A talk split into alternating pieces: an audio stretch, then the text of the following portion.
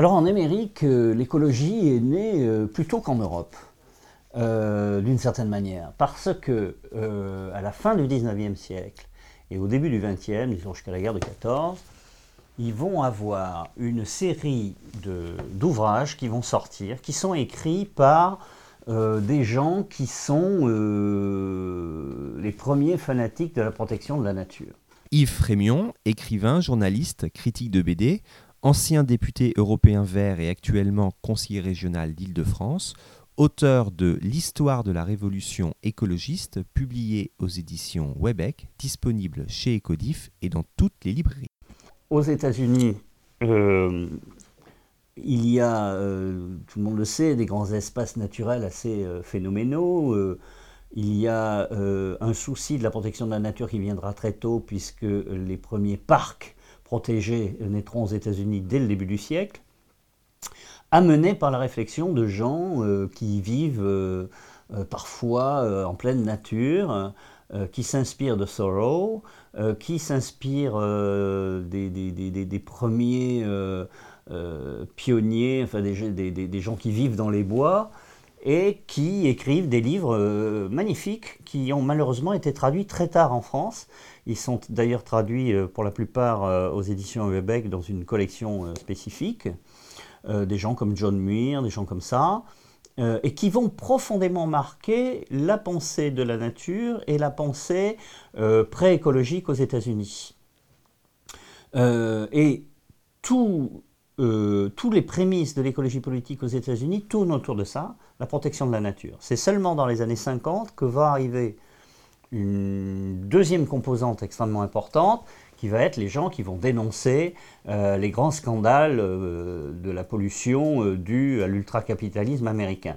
Alors il y a des livres emblématiques comme Le printemps silencieux de Rachel Carson, écrit une bombe à l'époque, qui a le premier livre qui a dénoncé vraiment les dégâts des pesticides. Euh, il y a eu des livres de Barry Commoner, il y a eu des livres comme ça. Et puis, il y a eu aussi, euh, mais ça va avec, euh, des gens qui ont commencé à dénoncer le monde de la surconsommation et des dégâts que ça entraîne. Et donc, le mouvement consumériste aux États-Unis joue un rôle politique beaucoup plus important qu'en France. Alors, la grande vedette de ça, c'est un garçon qui s'appelle Ralph Nader, qui lui l'a fait à l'américaine c'est-à-dire qui a monté euh, euh, une organisation, qui a commencé à mobiliser euh, des juristes, des avocats, qui a commencé à faire des procès aux très très très grandes firmes, et stupeur, il en a gagné quelques-uns. Donc évidemment, il s'est beaucoup fait remarquer. quand les mouvements d'écologie politique vont apparaître aux États-Unis, quand le Green Party va commencer à, naître. Alors, vous savez, aux États-Unis, étant donné l'immensité du territoire, les Verts sont organisés par État mais ils ont quand même une coordination.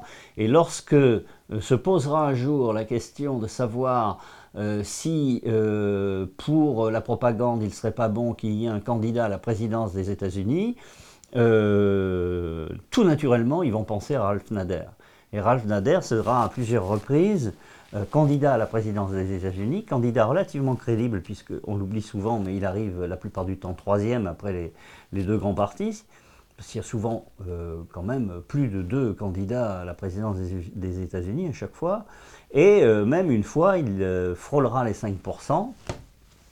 et je pense qu'il ferait des scores beaucoup plus importants si les moyens financiers qu'il faut mettre en œuvre pouvaient se déployer de façon à ce que sa candidature se fasse dans tous les États. Or, euh, dans l'ensemble des, États américains, ça coûte tellement de milliards de dollars qu'évidemment, le Green Party ne peut absolument pas financer ça. Et même Nader, qui sait faire tomber de l'argent, ne peut pas en faire tomber à ce point-là. Donc il est obligé de se présenter que dans certains États, et dans certains États, il a fait des cartons. Alors, euh, il a été candidat euh, pour les Verges de, mémoire deux fois. Après, il s'est présenté un peu en candidat libre. Euh, ça reste une des grandes figures de l'écologie euh, politique aux États-Unis, même si je pense que son souci n'est pas tellement euh, d'être actif à l'intérieur du parti. Je pense que c'est une figure un peu extérieure. il fait très très très peur aux démocrates, parce qu'évidemment, les gens qui votent pour Nader sont plutôt les gens, disons, de gauche. Et ça fait autant de voix en moins. Alors on l'a accusé à un moment d'avoir fait chuter Al Gore face à George Bush. Mais je pense que si Al Gore avait été malin, il aurait fait un ticket avec Nader et ils, auraient été en tandem à la présidence des États-Unis, ça ne fait pas l'ombre d'un doute.